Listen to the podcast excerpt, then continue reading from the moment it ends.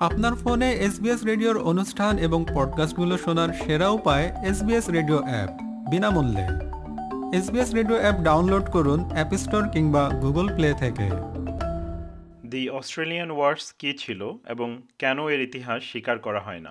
অস্ট্রেলিয়ায় ব্রিটিশ বসতি স্থাপনের সময়কালীন ঔপনিবেশিক বসতি স্থাপনকারী এবং এখানকার আদিবাসীদের মধ্যে প্রায় একশত বছরেরও বেশি সময় ধরে ঘটা সহিংস সংঘর্ষকে দি ফ্রন্টিয়ার ওয়ার্স নামে অভিহিত করা হয়। যদিও অন্যান্য অনেক দেশে জড়িয়ে পড়া যুদ্ধগুলোকে অস্ট্রেলিয়া সম্মান ও স্বীকৃতি জানায়, কিন্তু নিজ দেশের সেই সংগ্রামকে এটি এখনও স্বীকার করেনি। আজকের অস্ট্রেলিয়ার একটি দেশ হয়ে ওঠার পেছনে যার ভূমিকা অপরিসীম।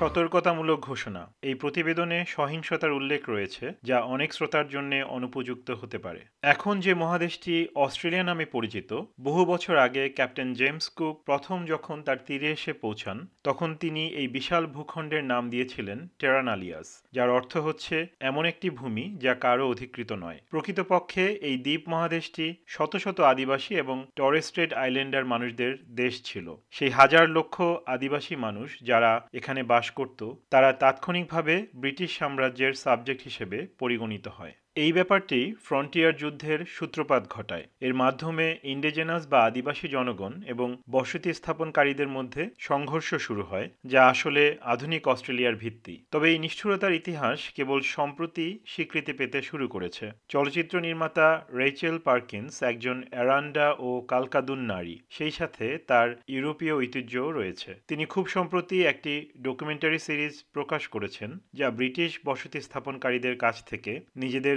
জমি রক্ষা করার জন্য আদিবাসীদের সংগ্রামের ঘটনার বিবরণ সামনে তুলে এনেছে Let's begin with the title, The Australian Wars. People might not have heard that before, and it's a title that we chose very deliberately because these were the wars that happened between initially the British Empire when it claimed the continent and then occupied it, but then was finished by the contemporary Australian colonial governments, which founded the Australian Federated Commonwealth Government. সতেরোশো অষ্টআশি সালে প্রথম নৌবহরের আগমন থেকে শুরু করে উনিশশো তিরিশের দশকের মাঝামাঝি পর্যন্ত পুরো মহাদেশ জুড়ে এই যুদ্ধ ও সংগ্রাম সংঘটিত হয়েছিল। কিন্তু এই ঘটনাগুলো কোনো স্কুলে পড়ানো হতো না, এমনকি বিংশ শতকের শেষ পর্যন্ত যুদ্ধ হিসেবে স্বীকৃত ছিল না। অধ্যাপক হেনরি রেনল্ডস অস্ট্রেলিয়ার সবচেয়ে সম্মানিত ইতিহাসবিদদের একজন এবং যুদ্ধ বিষয়ে একজন বিশেষজ্ঞ। উনিশশো ছেষট্টি সালে তিনি যখন ইতিহাস পড়ানো শুরু করেন, তখন ইতিহাসের বইয়ে আদিবাসী মানুষদের উল্লেখ প্রায় ছিল না বললেই চলে only mentioned the Aborigines twice, merely in passing, and there wasn't even an entry in the index. Only fairly recently there has been a general acceptance that the conflict actually was warfare. It wasn't warfare like people understand uh, in the modern world. কারণ এগুলো ছিল গেরিলা যুদ্ধ professor Reynolds বলেন The view was that it was too small and scattered to uh, be considered uh, having the gravity of warfare. There were no uniforms, no, no marching soldiers. Never really was a case of large formations and battles in the classical sense, but nonetheless, it clearly was a form of warfare. ইতিহাসবিদ doctor Nicholas Clemens যিনি Australian frontier ওয়ার্সের আরেকজন বিশেষজ্ঞ তিনিও একমত পোষণ করেন They knew it as a war then. All the colonial documents refer to it as warfare. But in the 20th and 21st century, we have lost sight of that. And I think there are also some underlying political reasons why many people can't identify it as a war. এবং এই রাজনৈতিক কারণগুলি টেরানালিয়াস ও British আইনের ধারণায় ফিরে আসে যেমনটি Rachel Perkins ব্যাখ্যা করেছেন There's a contradiction at the heart of these wars that began with the way the British described their occupation. They announced that the Aboriginal people had become British citizens. And so they could never officially declare war because to do so would mean that they were declaring war on their own citizens.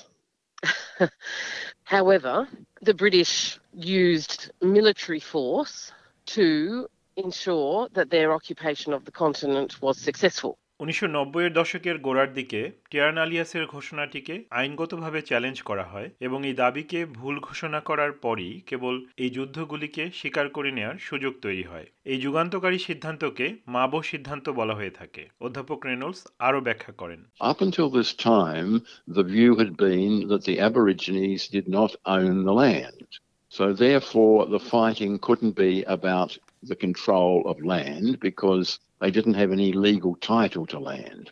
Uh, after 1992 and that judgment, the nature of the war had to change because clearly it was about the sort of issues which war has always been about control over territory. Doctor Clements বলেন অস্ট্রেলিয়ায় ভূমির আদিবাসী মালিকানাকে স্বীকৃতি দিতে British সাম্রাজ্যের ব্যর্থতা একটি ঐতিহাসিক ভুল At the very heart the British colonisation of Australia was a premise unlike all the other countries the British had colonised, they did not acknowledge the sovereignty of the Indigenous owners here in Australia. Because of that, there were no treaties. There was no attempt to negotiate with the local peoples. And to this day, we struggle from a legal standpoint to understand what their rights are for the land. আর সেই সমঝোতার ব্যর্থতাই নির্মম রক্তপাতের দিকে সবাইকে এগিয়ে নিয়ে যায়। ঔপনিবেশিক পরিসংখ্যান এবং বিশেষজ্ঞদের দল দ্বারা উদ্ঘাটিত প্রত্নতাত্ত্বিক প্রমাণগুলি সেই সংঘাতের ভয়াবহ মাত্রা প্রদর্শন করে। শুধুমাত্র অস্ট্রেলিয়ার ন্যাশনাল মিউজিয়ামের সংগ্রহশালাতেই আদিবাসী পূর্বপুরুষদের চারশোটিরও বেশি দেহাবশেষ রয়েছে। সেগুলোর বেশিরভাগই মৃত্যুদণ্ড, হত্যা এবং গণহত্যার মাধ্যমে তাদের মৃত্যুর প্রমাণ। রেচেল পার্কিন্স বলেন যারা বেঁচে গেছেন তাদের বংশধররা এসব ঘটনা সবসময় মনে রাখবে A lot of Aboriginal people have been the vessels for carrying this history. Aboriginal people have handed down the stories of what happened to them to us in our families. So I grew up knowing about the massacre of my people in Queensland and I knew about the violent rape of my great grandmother, etc. আঠারোশো থেকে আঠারোশো সালের ভেতরে সংঘটিত হওয়া টাজমানিয়ার black war বা কালো যুদ্ধ অস্ট্রেলিয়ার ইতিহাসে সবচেয়ে তীব্র সীমান্ত সংঘাত ছিল ডক্টর ক্লেমেন্টস ব্যাখ্যা করে বলেন The Black War, as it's become known, was the most constricted geographically and, and temporally in anywhere in Australia.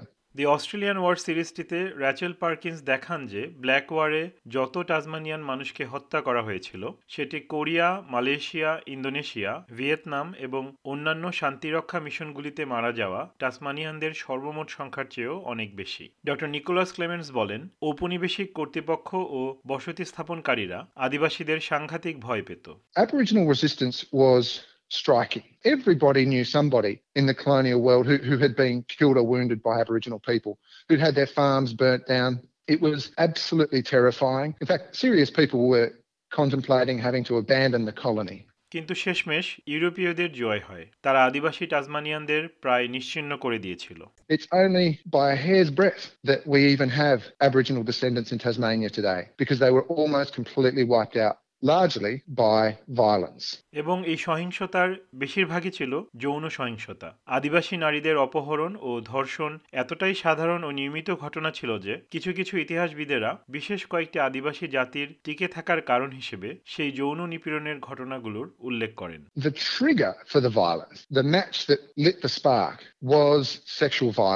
And that all that story begins with the gender imbalance in colonial society. So in Tasmania, for instance, there were 10 or 12 men for every woman. However, out on the frontier were these exotic, naked Aboriginal women, women who they'd been taught to regard as scarcely human and certainly people that they didn't need to respect অস্ট্রেলিয়ার অনেক এলাকায় আদিবাসী প্রতিরোধকে ভেঙে দেওয়ার জন্য ঔপনিবেশিকরা স্থানীয় বা native police তৈরি করেছিল। তারা ছিল একটি প্রশিক্ষিত আধা সামরিক বাহিনী যাদের মূলত সন্ত্রাস সৃষ্টি করতে ব্যবহার করা হতো। অধ্যাপক রেনল্ডস ব্যাখ্যা করেছেন। You recruited uh, native soldiers and you used them as basically a military force.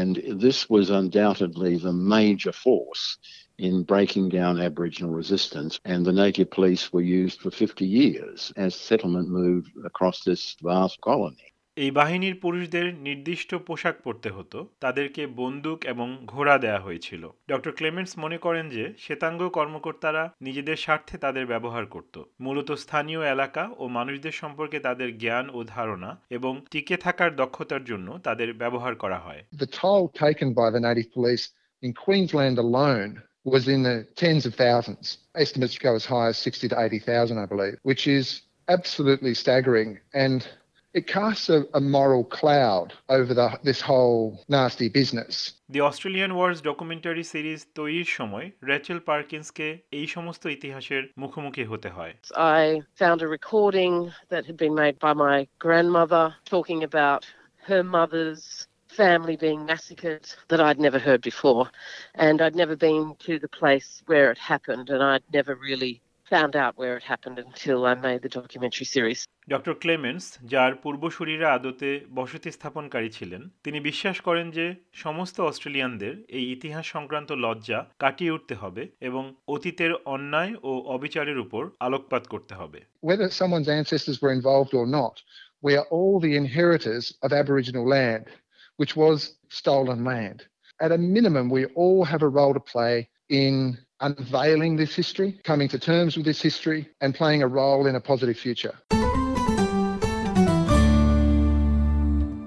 SBS নিউজের জন্য মূল প্রতিবেদনটি তৈরি করেছেন ক্লডিয়ানা ব্ল্যাঙ্কো আর বাংলায় এটি রূপান্তর ও পরিবেশন করলাম আমি তারেক নুরুল হাসান এরকম স্টোরি আরও শুনতে চান, শুনুন Apple podcast Google podcast Spotify কিংবা যেখান থেকেই আপনি আপনার পডকাস্ট সংগ্রহ করেন।